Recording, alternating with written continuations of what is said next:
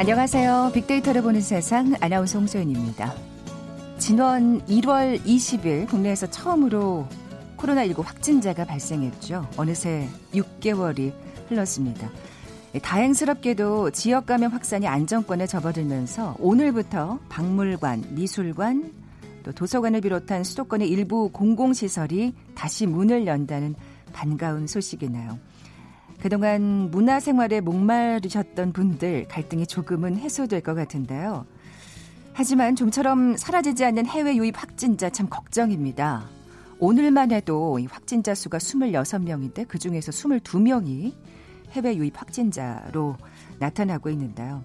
자, 이르면 이번 주 초 이라크에 교민 수송을 위한 전세기를 투입할 예정이라고 합니다. 해외 입국자들 물론 자가격리 수칙 철저히 준수해 주셔야겠죠. 또 장맛비로 시작되고 있는 이번 한주 동안 사회적 거리의 중요성 잊지 마셔야겠습니다. 아, 최근 중동을 비롯해서 확진자 수가 폭발적으로 증가하는 국가들이 있습니다. 잠시 후 월드 트렌드 빅데이터로 세상을 본다 시간에 자세히 빅데이터 분석해 봅니다. KBS 제일 라디오 빅데이터를 보는 세상 먼저 빅퀴즈 풀고 갈까요? 오늘은 시사 용어를 맞춰 주시면 됩니다. 코로나19가 확산되면서 경제 활동이 많이 위축됐죠. 지난 5월 미국의 소매 판매는 전월 대비 17.7% 어, 증가하면서 사상 최대 증가폭을 기록했고요. 의류 판매점 판매가 188%나 폭증하는 등 소비가 빠른 속도로 회복되면서 경기 회복에 대한 기대감이 커졌었는데요. 이렇게 수요가 외부 요인으로 인해서 억제됐다가 분출될 때 나타나는 현상을 부르는 용어가 있습니다. 올해 초 한국은행은 민간 소비가 코로나19 확산으로 위축됐지만 확산이 진정된 이후에 빠른 회복세를 보일 것이라면서 이 효과를 예상한 바 있죠. 뭐라고 부를까요? 보기 드립니다. 1번 후광 효과, 2번 나비 효과, 3번 칵테일 효과, 4번 펜트업 효과. 오늘 당첨되신 두 분께 커피와 도넛 모바일 쿠폰 드립니다. 휴대전화 문자 메시지 지역번호 없이 샵 9730, 샵 9730. 짧은 글은 50원, 긴 글은 100원의 정보 이용료가 부과됩니다.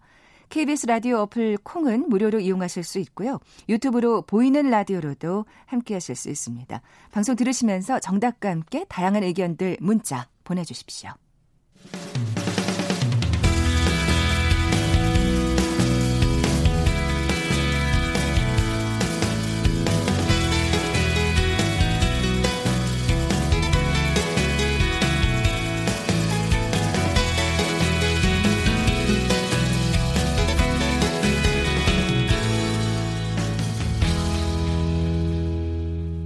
지구촌 화제 이슈를 빅데이터로 분석해보는 시간이죠. 월드 트렌드 빅데이터로 세상을 본다. 임상훈 국제문제평론가 나와 계세요. 안녕하세요. 네, 안녕하십니까? 자, 우리가 보는 세계 또 세계가 보는 우리로 나눠 살펴볼 텐데 먼저 어 해외 코로나19 상황 심각한 국가들이 참 많죠. 네. 예. 그 아까 좀 말씀을 해 주셨습니다마는 어 자자들기는커녕 좀 늘어나는 그런 추세로 어, 가고 있는 것 같습니다. 네. 그 지난 18일 날 그 세계 코로나19 하루 그러니까 신규 확진자를 말하죠. 신규 확진자 수가 처음으로 25만 명을 넘었습니다.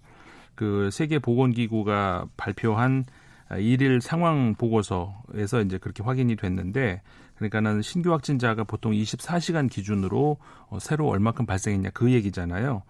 24시간 동안 전 세계에서 보고된 코로나19 신규 확진자가 25만 9,848명으로 조사가 됐습니다. 네. 이 뭐 누적 확진자도 물론 마찬가지입니다만은 신규 확진자도 어 가장 많은 압도적으로 음. 많은 어, 많이 발생하는 국가가 아무래도 미국이고요. 그 뒤를 이어서 이제 브라질, 인도, 어, 지금 인도가 많이 좀 올라가고 있는 것 같아요. 날씨가 더워지면 뭐 코로나 확진자 수가 줄어들 것이다 이런 예측을 완전히 예 무참하게 그러네. 뒤집는 네. 상황이나요. 물론 예. 이제 그 이론대로 하자면은 그러니까는 남미가 좀 증가하고 있는 건 그건 좀 설명이 되는데. 그러네요. 뭐 지금 계절이 반대니까. 예. 예. 그래서 남미가 어, 확 그 확장 그 점점 확증되고 있는 이거는 뭐 그런가 보다 하겠는데 그것과 무관하게 또 그 북반구도 같이 그러니까요. 확산되고 있으니까 글쎄 뭐 거기에 우리가 이제 희망을 더워지면 괜찮아지지 않을까 희망을 가져봤습니다만은 어, 딱히 그런 것도 아닌 것 같아요. 그 미국 같은 경우에 지금 응급실 그다음에 주거 만치소가 부족할 정도입니다. 어, 어떻게 보면 최악의 국면으로 가고 있는 건데 어 그리고 이제 그 아까 말씀하셨죠 중동 중동 국가들의 또 신규 확진자 많이 늘고 있고 동남아 지역도 마찬가지입니다. 지금 전 세계적으로 그러니까는 좀 안정적인 그런 나라가 몇 되지 않고 상대적으로 그나마 상대적으로 서유럽 국가들 같은 경우에는 제가 상대적이라는 말씀을 드린 이유는 네. 서유럽 국가들도 아직까지도 신규 확진자가 많이 납니다. 네, 네, 우리나라에 비하면 많이 나는데 그래도 한참 그 너무나 많이 그 폭발적으로 막 올라가던 그때에 비하면 줄어들었다는 이야기고 그 이웃 나라 일본도 그렇고 아우 전 세계 안심할 곳이 없네요. 그러네요. 예. 사실은 이 중동이나 동남아 지역 같은 경우에는 공공의료 시설이 어떤지 사실 네. 궁금하기도 하고 또 걱정도 예, 되고요. 예, 그 예. 부분이 걱정되기 때문에. 예, 예. 네. 그러니까 사실은 이 확진자 수가 느는 게 더 기하급수적으로 또 네. 막 폭발적으로 증가할 수도 있는 그렇죠. 상황이 그리고 거잖아요. 우리가 지금 뭐 나름 검사는 하고 있다고는 하지만 정말로 우리가 그 우리가 확진자라고 부르는 그 표현이 검사를 받았을 때 얘기잖아요. 근데 정말 그 코로나 19에 감염이 된 사람이 전부 검사를 받았, 받았을까? 그건 우리가 확신할 아, 수가 없잖아요. 사실 우리가 특히 이웃나라 일본에 관해서 그런 예. 문제에 관해서는 정말 그렇죠. 의구심을 많이 품었었죠. 그렇죠. 예. 우리나라 같은 경우가 이제 뭐 찬사를 받았다 많이, 많이 얘기가 나왔습니다만 찬사를 받은 이유가 그만큼 많이 검사를 했다는 것 그렇기 때문에 우리나라에서 이제 그 확진자가 몇 명이다. 그리고 발병률이 얼마큼이다, 치사율이 얼마큼이다라고 하는 것이 그나마 비교적 정확할 것이다. 왜냐하면 검사를 그만큼 많이 했으니까. 네, 공격적으로 또 적극적으로 그렇죠. 검사를 했으니까. 그런데 검사를 그만큼 하지 않은 나라들 같은 경우에는 여러 가지 이유가 있죠. 오늘도 뭐 좀 이따가 얘기가 나오겠습니다만은 여러 가지 어쨌든 이유로 해서 검사를 많이 못한 나라들 같은 경우에는 확진자 수가 진짜 그 수가 감염자 수가 맞는지 그 음. 자체도 음. 우리가 확신할 수가 없다는 거죠. 네. 그 미국이 가장 많고 그 뒤를 이어 브라질이라는 게 참 또 뭔가 좀 실소를 네. 어, 짓게 하는 게이 네. 리더라는 사람들이 굉장히 그 음. 코로나에 대해서 우습게 여겼었던. 네. 근데 뭐, 최근에 또 트럼프 대통령도 마스크를 쓰고 나타났더라고요. 그렇죠. 뭐 보소나루 대통령도 브라질 대통령도 마스크를 쓰는 모습을 이제 가, 간혹 보이긴 하는데 썼다가 아이고. 또 썼다 벗어버려요. 아 근데 마스크 난 정말 그 남의 나라 그, 그 국가 원수한테 이런 말이 어떨지 모르겠습니다만은 정말 이해가 안 가요. 마스크를 벗어서 이게 무슨 그게 용기인가요? 자신 그 뭐 그 그걸 용기라고 할 수가 있는 건가요? 그러니까요. 나는 과거에 운동 선수였기 때문에 안 걸린다. 그런 말이 무슨 국민들한테 할 말인가요? 난 아, 보수나 대통령이 하는 말 같은 경우 보면 좀, 좀 이해를 할 수가 없어요. 대통령이 왜 그러죠? 그러게 말이에요. 뭐 남의 나라 대통령한테 너무 좀 과하게 말씀드렸나요? 어쨌든 아니에요. 뭐 그런 우리로서는 좀 이해가 안 가는 부분이고요. 예. 또 이런 가운데 이란의 로하니 대통령도 지금 음. 또 엄청난 발언을 해서 그 예. 발언이 지난 주말 토요일 날 예. 나왔죠. 토요일 날 나왔던 발언이 뭐였냐면은 어, 이란에 사실은 코로나19 감염자 수가 어, 발표된 것보다 많다. 2,500만 명의 그 인구가 감염이 됐다라고 발표를 해가지고 세계를 깜짝 놀라겠죠. 아이고. 이란의 인구 수가 이제 8천만 명이 조금 넘거든요. 네, 네. 근데 2,500만 명이 감염됐다 그러면 몇 퍼센트입니까? 어우, 4, 4분의 1이 넘잖아요. 네, 네. 어, 그 정도 숫자가 감염됐다면은 그리고 이뭐 누구 일개 그 말단 공무원이 말한 게 아니라 대통령이 얘기 얘기를 했단 말이에요. 네. 그러다 보니까는 전 세계에서 이제 깜짝 놀란 이유가 아, 그렇다면 이 결국 우리나라도 어, 그러니까 한국을 얘기하는 게 아니라 각자 네네. 우리나라도 이 정도 될 수도 있겠구나.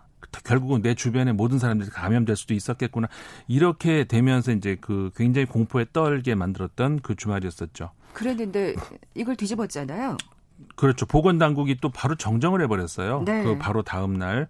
아, 그래서 물론 이게 이제 그 대통령 말이 맞냐 틀리냐 그리고 이제 사실 이게 맞다 틀리다라고 딱 끊어서 말하기 어려운 이유가 아까도 이제 말씀드린 어, 확진자 수, 그 다음에 실제 감염자 수, 이게 네. 이제 얼마나 일치하느냐 그 문제.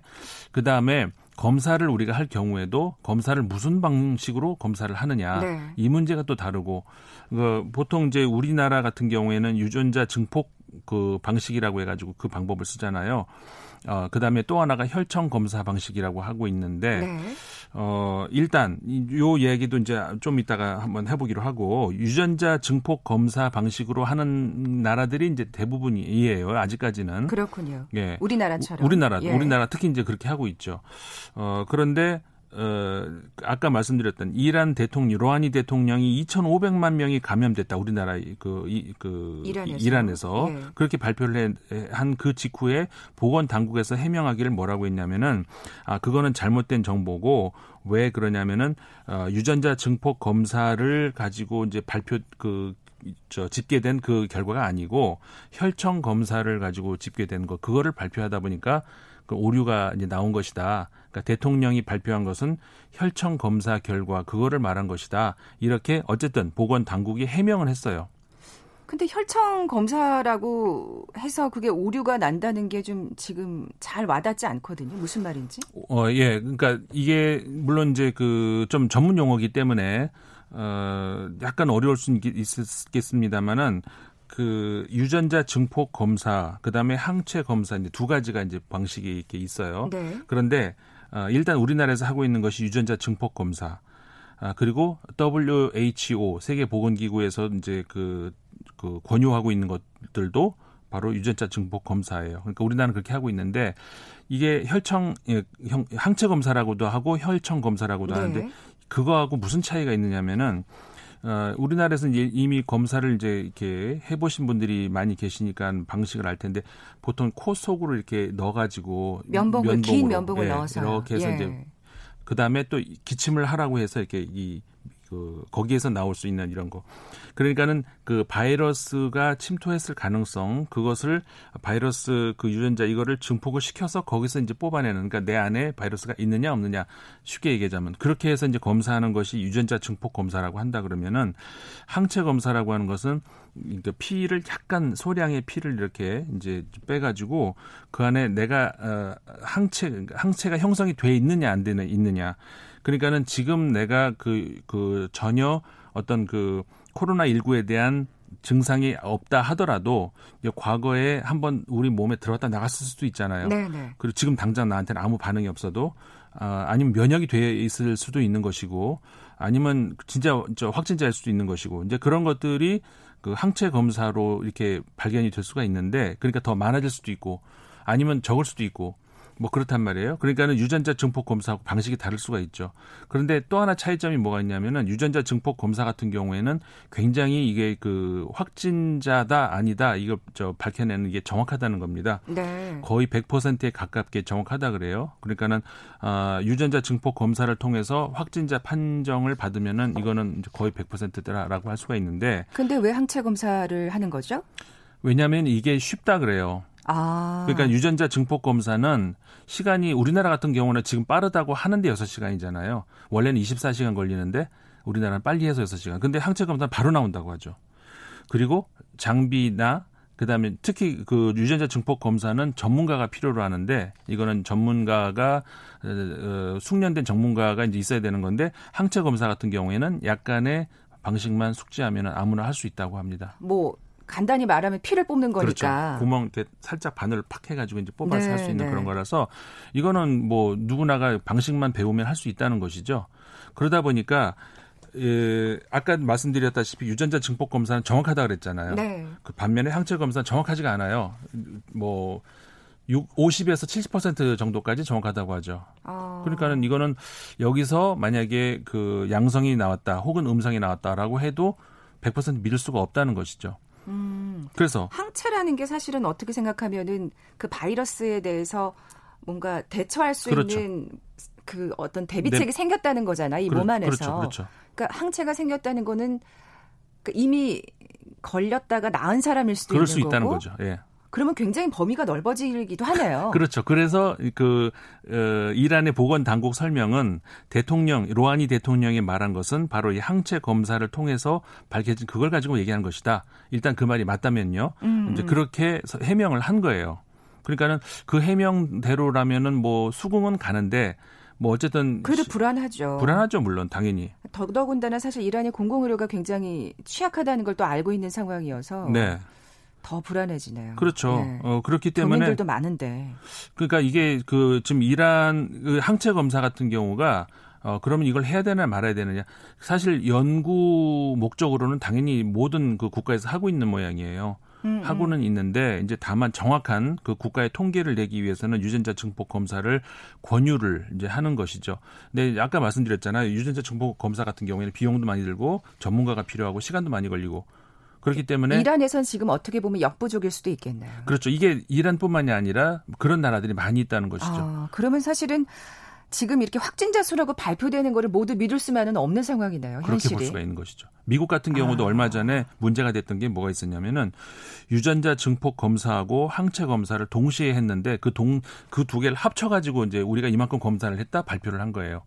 그러니까는 실제 검사 양보다 이제 불려서 발표가 된 음, 것이죠. 음, 그게 음. 문제가 된 적이 있었고 일본 옆 나라 일본 같은 경우도 어 이거를 항체 검사를 이제 해야 되느냐 말아야 되느냐 이 문제를 가지고 한참 그래서 일본에서도 항체 검사를 이제 허용을 하는 것으로 알고 있어요. 우리나라에서도 항체 검사를 어, 허용을 해야 된다라는 주장을 하는 쪽이 있죠. 어떤 의미에서 그렇게 얘기하는 걸까요? 어, 더 광범위하게 범, 그, 아, 할수 있다는 것이죠. 말씀하신 대로 이미 그, 그 항원에 대한 바이러스 항원에 대한 항체가 생긴 사람들까지 한번 네. 추적을 해보자 뭐 이런 그렇죠. 의미일 수 있겠어요. 그런데 이제 아까 말씀드린 것처럼 이거는 어, 위양성 혹은 위음성, 그러니까 다시 말해서 가, 아닐 수 있다는 것이죠. 음, 음 부정확하다고 야, 그렇죠. 양성이라고 하지만 아닐 수 있는 것이고 음성이라고 나와도 아닐 수 있다는 것이기 때문에 특히 이제 이게 예를 들어서 아까 말씀하신 것처럼 어, 너무나 이 저 감염자가 많아서 예, 유전자 증폭 검사로 다 커버를 못할 경우라면 할 수 없이 항체 검사라도 네, 네. 해야 되겠지만 우리나라 같은 경우에는 지금 그 굉장히 통제가 잘 되고 있는 편이란 말이에요.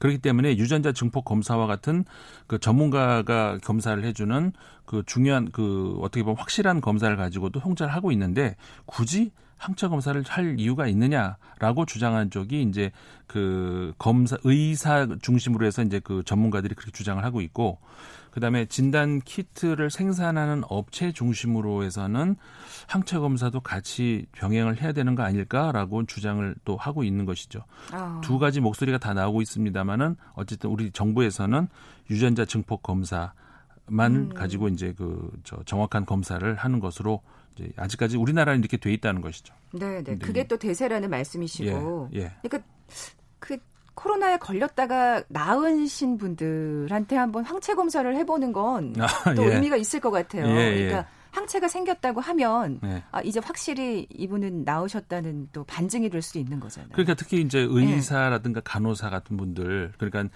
실제로 어, 임상 대면을 해야 되는 분들 있잖아요. 네, 네. 그런 분들 같은 경우에는 이 저기 항체 검사를 해보는 게 좋을 수가 있다는 것이죠. 그러네요. 예. 예. 또 여러 가지 의미로 사실 네. 항체 검사가 부족하다고는 부정확하다고는 하지만 네. 유전자 증폭 검사에 비해서 예, 예. 상황에 따라서 또 요긴하게 쓰일 그렇죠. 경우가 그러니까는 있겠어요. 연구 목적으로는 지금도 이제 계속 아, 하고 있고 그렇군요. 예. 예. 이제 그런 것들 우리가 좀 알 필요가 있는데 그러니까 아까 이란 같은 경우도 어 2,500만 명이 이제 그런 숫자가 나온 것이 물론 보건 당국의 해명이고 이것이 어 어떤 왜냐하면 이게 그 어마어마하게 큰 파장을 일으켰거든요. 그렇죠. 네. 거기서 나온 이제 해명이기 때문에 아 진짜 그런가 그거는 우리가 또 약간 좀 기다려 봐야 되겠습니다만은 실제 그러면 보건당국이 정정해서 발표한 확진자 수는 어떻게 되나요? 그 발표는 그 이란의 지금 현재 확진자 수를 알려드리면은 30 아니 27만 3,888명이 아. 지금 어, 어, 확진자로 되어 있어요. 엄청나게 줄었네요. 2,500만, 2,500만 명하고 25만, 27만 명하고 좀. 아, 물론 20, 20, 20, 28만 명에 음. 가까운 이 숫자도 엄청난 숫자입니다만. 네. 2,500만 명에 비하면 정말 다행이긴 한데. 아, 그러니까 2,500만 명이라고 저도 봤을 때 깜짝 놀랐어요. 진짜요. 이 대통령의 정말? 말이기 때문에 정말 놀랍네요. 예, 이 그, 그, 깜짝 놀랐는데 어쨌든 이건 좀 두고 봐야 될 것 같아요. 그러니까요. 예. 사실 어느 쪽이 2,500만 명까지는 아니겠습니다만 네. 초반에 제가 말씀드린 것처럼 28만 명은 또 아닐 것 같네요. 그렇죠. 그 가능성이 높아요, 예, 사실은. 예. 아, 어, 그러니까 일본 같은 경우도 최근에 예. 어, 뉴스에서 우리나라 뉴스에도 많이 나왔잖아요. 그 갑자기 신규 확진자 팍 늘었다. 특히 도쿄에서 많이 늘었다. 왜 늘었을까? 왜 갑자기 지금 많이 늘까? 이 부분에 있어서 일본의 보건 당국의 설명도 유사한 그 설명을 해요. 뭐냐면은 일본이 유전자 증폭 검사를 지금 늘렸기 때문이다. 어, 늘린 건 다행이네요. 늘린 건 다행인데 뭐 어쨌든 그 늘려서 사실 어, 그렇게 보면 잠재적인 확진자 그, 그, 확진자가 그렇죠. 정말 많았다는 그 반증 그 얘기가 되는 네. 것이죠. 늘렸기 때문에 이제 확진자가 늘어났다는 이야기가 결국은 그 우리가 아직 파악하지 못한 그 감염자 수가 엄청나게 많을 수 있다. 그 반증이니까요. 그렇죠. 사실 그 아까 오프닝에서도 말씀을 드렸습니다만 그 해외 유입자 확 유입 확진자 수가 지금 굉장한 비중을 차지하고 있거든요. 우리나라에도 네. 또 네. 지금 중동의 이라크 교민도 전세 수송기를 네네네. 곧 입국할 예정인데 네. 그래서 더 중동이 걱정이 되는 것 같아요. 네, 국민들이 그렇죠. 꽤 많은 분들이 계시는데. 맞습니다. 예. 음, 그, SNS 상의 반응도 좀 살펴볼까요? 그 코로나 관련해서 뭐 우리나라도 물론 이제 굉장히 조심해야 되고 어, 감염자가 많이 있지만 어, 상대적으로 이제 다른 나라에 비하면 우리가 아직까지는 통제가 가능한 그런 거 네. 아니겠습니까? 그러다 보니까 이제 우리가 6월 같은 같은 경우에 6월 제가 한 달의 어떤 그 SNS 반응을 쭉 살펴봤는데 한 달 기간 동안을 6월 말 그러니까 6월 4주차 같은 경우에 그 코로나와 관련해서는 국민들이 좀 이렇게 낙관적인 그런 그 반응들을 많이 좀 보였어요. 네. 연관 검색어들 같은 경우에 보면은 물론 가장 그 코로나와 연관 검색어가 많이 등장한 것이 확산. 뭐 그거야 우리가 당연한 이해할 수 있죠. 네. 놀라다 뭐 이런 거 있는데 상대적으로 어, 저도 조금 그 의외로 놀랬던 것이 긍정적인 단어들이 그 연관 검색어로 많이 검색이 됐거든요. 예를 들어서 기부, 가능하다, 응원, 뭐 음. 안전, 도움. 그러니까는 좀 희망을 가졌던 그런 6월 말까지는 이제 그런 게 있었던 것 같아요. 국민들이 희망적으로. 그런데 이게 7월 넘어오면서부터 갑자기 확 변합니다.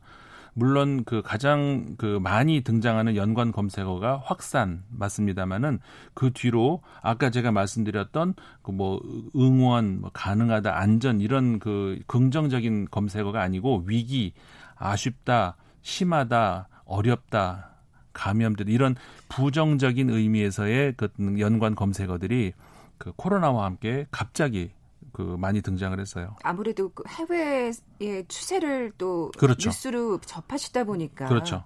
그러니까 예. 우리나라 국민들의 이 코로나에 대한 그, 그 의식도 좀 긍정적인 그리고 희망적인 그런 데에서 7월 들어와서 또 갑자기 약간 회의적 부정적인 그런 그 생각이 더 많아졌다 이렇게 볼 수가 있다는 네. 것이죠. 다시 한번 해외 입국자들 자가격리 수칙 철저히 준수하셔야겠다는 어, 생각이 꼭 하셔야 돼요. 들고요. 또 우리 방역 당국에서도 사실은 네. 굉장히 또 철저하게 지키고 있다고 하니까 네, 네. 관리하고 있다고 하니까 네. 예 그래도 정말 아 코로나 바이러스 정말 무섭습니다. 예 언제쯤 이게 우리 뉴스에서 사라질 수 있을까? 희망을 잃으면 안 돼요. 그럼요. 예. 잠시 라디오 정보센터 뉴스 듣고 나서 어, 또 계속 이어가도록 하죠. 더불어민주당 김태년 원내대표가 국회 교섭단체 대표 연설에서 코로나19 위기 극복을 위한 한국판 뉴딜의 추진과 이를 뒷받침하기 위한 고용 사회 안전망 강화 필요성을 강조했습니다. 미래통합당이 오늘 추미애 법무부 장관에 대한 탄핵 소추안을 국회에 제출한다고 밝혔습니다. 아울러 주 원내대표는 김명수 대법원장이 사법 중립성을 해치고 있다며 엄중히 경고한다고 말했습니다.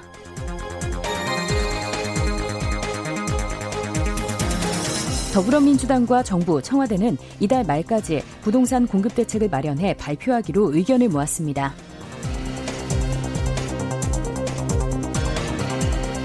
정부가 일시적으로 분양권을 보유하고 있는 1주택자에 대해서도 종전과 같이 비과세 혜택을 유지하겠다고 밝혔습니다.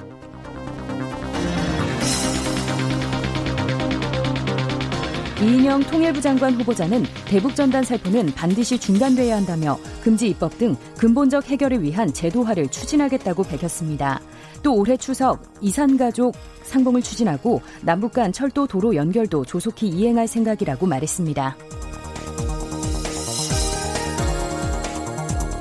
코로나19 충격으로 제조업 일자리가 크게 줄어들고 있는 가운데 30대와 임시 근로자 일자리가 더 많은 영향을 받고 있는 것으로 나타났습니다. 제조업 취업자는 지난 3월부터 넉 달 연속 감소했고 감소폭은 점점 커지고 있습니다.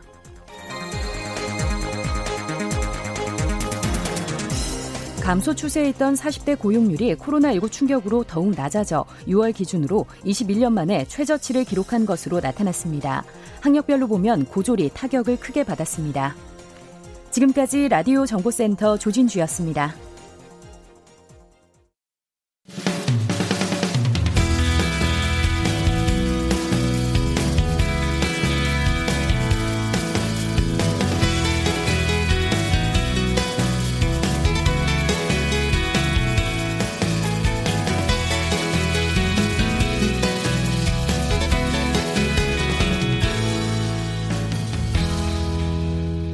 월드 트렌드 빅데이터로 세상을 본다 함께하고 계십니다. 임상은 평론가님. 네. 빅퀴즈 다시 한번 내주세요. 네. 오늘 좀 어려운가요? 어, 다시 한번 드려볼게요. 어려운가 봐요. 예.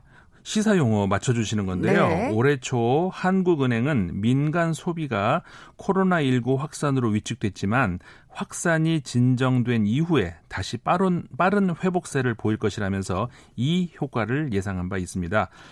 이게 뭐냐면은요, 수요가 외부 요인으로 인해서 억제됐다가 분출될 때, 갑자기 확 분출될 때 나타나는 음, 현상.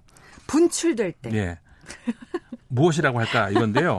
만약에 낯서시다면은 어 학교 다닐 때 이럴 때 어떻게 하셨어요? 저는 음 시험 볼 때. 3번 아니면 4번 찍고. 진짜로요? 아니면, 아니면, 어, 가장 모르겠는, 그러니까 처음 들어보는 어려운 그렇죠. 단어를, 용어를 찍었던 것 같아요. 예. 수요가 외부 요인으로 인해 억제됐다 부주질된다는 현상. 어? 이게 뭐, 낯설잖아요. 진짜 낯설죠. 그러면은 모르는 좀 낯선, 온, 이게 답일 가능성이 높아요. 알겠습니다. 안, 아직 저거 안 드렸어요. 힌트를 막 주고 계세요. 예. 1번 후광 효과, 2번 나비 효과, 3번 칵테일 효과, 4번 펜트업 효과. 네. 어느 게 가장 낯서신지. 예, 가장 처음 들어본 단어를 아, 한번 예. 골라보시면 어떨까. 분출될 때 나타나는 현상입니다. 뭔가 좀 업되나요? 어, 이렇게 분출이 다운은 안 될까? 네, 오늘 당첨되신 두 분께 커피와 도넛 모바일 쿠폰 드립니다. 정답 아시는 분들 저희 빅데이터를 보는 세상 앞으로 지금 바로 문자 보내주십시오. 휴대전화 문자 메시지 지역번호 없이 샵 9730, 샵 9730입니다. 짧은 글은 50원, 긴 글은 100원의 정보 이용료가 부과됩니다. 콩은 무료로 이용하실 수 있고요. 유튜브로 보이는 라디오로도 함께 하실 수 있습니다. 자, 이번엔 세계가 보는 우리 살펴볼까요? 네. 어, 이번 주 키워드 또 주한미군이냐. 아. 아. 주한미군 갖고 너무 울거먹는 거 아니에요? 미군들? 미국 저 미국 군이 뭐 미군이 아니라 참 죄송합니다. 미국 정부 말이죠. 뭐 트럼프 대통령은 그럴 수밖에 없는 입장일 것 같고요. 예. 이거 그렇게 돈이 우리나라에서 빼먹을 수 있을까요? 그뭐돈 자체의 액수보다는 네. 내가 이러고 있어 우리의 국익을 위해서 뭐 이런 거를 굉장히 있어? 뭔가 그 뉴스를 하고 싶은 거겠죠 국민들에게. 아니 예. 미국의 그 국회 의원들도 민주당, 공화당 할 것 없이 이거는 한국을 그러니까 우리 우방국 상대로 삥 뜯는 거다. 라켓, 시참말로 라켓. 어. 삥 뜯는 거다. 이렇게 얘기를 할 정도로 미국에서도 뭐 하는 짓이냐 하는데 아, 왜 그런지 모르겠네요. 이것도. 네, 네. 아까도 왜 그런지 모르겠는데 이것도 왜 그런지 모르겠 그러니까 이번에는 해외 주둔 미군을 감축하는 방안을 뭐 그런 얘기가 예, 나왔어요. 나왔었어요. 그러니까 예. 이게 뭐냐면은 그 미국이 합참에서 그러니까 지난해였는데 지난해에 그러니까 사실 독일에 주, 주둔하고 있는 미군을 축소한다 이런 이야기들도 왜 가, 간혹 들렸죠? 네, 네. 그러니까 유럽, 중동, 아시아 그리고 아프리카 전 지역에 이 주둔하고 있는 해외 주둔 미군을 어, 좀 축소할 수 있는 그리고 혹은 철수시킬 수 있는 그런 예비적인 옵션을 어, 제시하라 이런 이제 명령이 내려온 것 같아요. 그러니까 이게 계획이 우리나라뿐만이 아니었어요. 그렇죠. 예. 그러니까 이 미 국방부가 백악관에 그런 보고를 했었는데 네. 뭐 말씀하신 대로 정치권에서조차 음. 아주 부정적인 반응을 내놨나요? 예. 예. 예. 어, 그런데 이제 그, 그 안에, 그러니까 말씀하신 것처럼 그 안에 이제 주한미군도 이제 포함이 돼 있었던 거죠. 예. 근데 이제 물론 공식적으로 주한, 그 확인을 안 해주고 있어요. 주한미군을 철수하겠다는 그런 것이 그 계획에 들어 있는지 아닌지 이런 것들을 공식적으로 확인을 해주지는 않는데, 어, 어쨌든 간에 미국은 계속해서 그거는 뭐 할 말은 없고 다만 어, 지금 아직까지 협상 어, 주한 미군 주둔군 그, 그 협상 말이죠. 이 저 그 비용 네. 이거를 인상을 더 해야 된다라는 그 이야기만 그렇죠. 계속해서 이제 하고 있어요. 올해 우리나라가 13.6% 인상을 하게 해준다. 제안을 했잖아요. 그리고 거기까지다. 향, 어, 예. 향후 4년간 7% 그래서 5년 동안에 이렇게 하겠다는 걸 제, 제 시를 했습니다만은 미국이 아직 받아들여 주지 않고 있는 상황이고 사실 엄청난 숫자 인상을 지금 요구하고 있으니까 미국 그거는... 언론들도 이렇게 보도하는 거 보면은요. 야, 그건 무리다. 그리고 이런 게 있잖아요. 한국 이라는 나라에서 1년에 그, 그, 그, 필요로 하는 방위비가 있잖아요. 그럼 그 방위비 안에서 뭐 얼마, 뭐 얼마 이런 게 나오잖아요. 투명하게. 네. 그럼 거기서 그 지불할 수 있는 한국이 지불할 수 있는 돈이 나오는데 도저히 그 트럼프 대통령이 요구한 돈은 빠질 수가 없다는 거죠. 그러니까, 그러니까 할수 없는 요구를 이렇게 하느냐는 걸 제 얘기가 아니고 미국 언론에서 나 미국 저 정치권에서 그리고 그러니까요. 연구원들이 어, 얘기하고 있는 것들 그런 것들이 미국 언론에서 나오는 얘기를 제가 전해드리는 것이 제 얘기 아니에요. 그러니까 어떻게 생각하면 지금 어 이 백악관 무리들만 한때 네. 무리들만 계속해서 지금 억지를 쓰고 있는 그렇죠. 상황이네요. 예. 예. 그리고 그 여론 조사를 이제 얼마 전에 했는데 그 미국의 국민들도 마찬가지예요. 주한 미군 철수에 대해서 어떻게 생각하는지 반응을 보면은 어 42.85%의 미국인이 주한 미군 철수에 반대한다라는 것으로 나왔어요. 어. 그럼 절반이 안 되네. 그게 아니고 그러니까 잘 모르겠다는 사람들이 많아서 그렇죠. 그렇다는 사실은 거죠. 그러니까는 뭐. 그 찬성한다. 그러니까 주한 미군을 철수해야 된다라고 하는 것을 찬성하는 사람은 훨씬 더 적다는 겁니다. 그러니까 그만큼 사실 잘 모르지만 우리나라에 네. 대해서 잘 모르지만 또 북한이란 존재에 대해서 두렵게 생각하는 미국민들도 많다는 그렇죠. 또 얘기겠네요. 예. 그러니까는 네. 26% 정도가 주한미군 철수를 찬성하는 것이고요.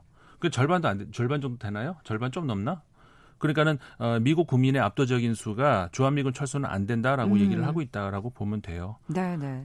그리고 이제 사실 민주당 정권 당시에서도 물론 그랬고, 아, 물론 공화당 정권도 과거에도 그랬었고, 지금 유독 이제 트럼프 대통령이 그렇게 하고 있는데, 그거는 그 미국의 어느 어, 지금 연구 기관이나 어, 그 국회에서도 마찬가지고 불가능한 것을 요구하는 것이다라고 하는 거니까 그 뭐 이렇게 방위비 인상 그거는 우리가 좀 더좀 좀 어, 협상을 시간을 끌어볼 필요도 있는 것 같아요. 그러니까요.